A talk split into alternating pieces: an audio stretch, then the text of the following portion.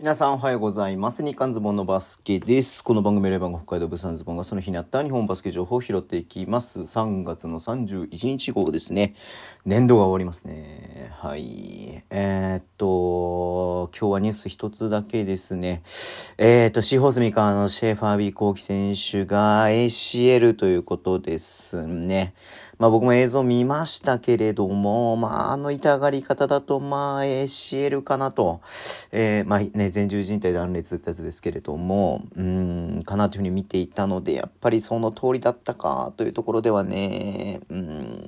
まあ最近はね、えっ、と、ホーバスの方にそこまで、呼ばれてないですけれども、まあ、ワールドカップだったりとか、えー、っていうのもね、まあ、考えられる選手の一人ではあったので、えー、ちょっと残念ではあるな、というふうに思いますし、うん、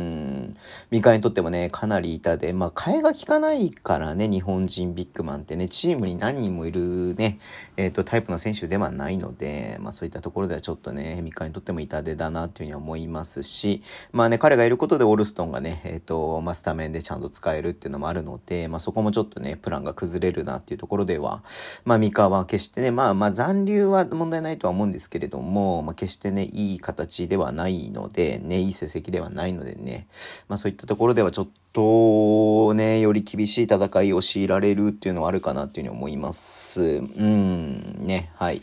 えー、いずれにしろ、はい、まあちょっとね、えー、まあ1年ぐらいはかかるかなっていうのは思う。んです若いからもうちょっと早いかもしれないですけれども、まあ1年ぐらいかかるかなっていうところはあるとは思うので、ね、またちょっと来季、えー、終盤、まあ、早くて年明け、遅ければレギュラーシーズンギリギリ間に合うか間に合わないかぐらいだと思うんでね、はい、えっ、ー、と、しっかり直して戻ってきてほしいなっていうふうには思いますんで、うん、はい、えっ、ー、と、大事にしてください。えー、ということでね、今日はこの辺で終わりにしたいと思います。Twitter の文章を発信します。フォローお願いします。YouTube 毎日やってます。ラジオとかのアプリで聞いてる方はボタンを押してください。では、今日もお付き合いいただきありがとうございます。それでは、いってらっしゃい。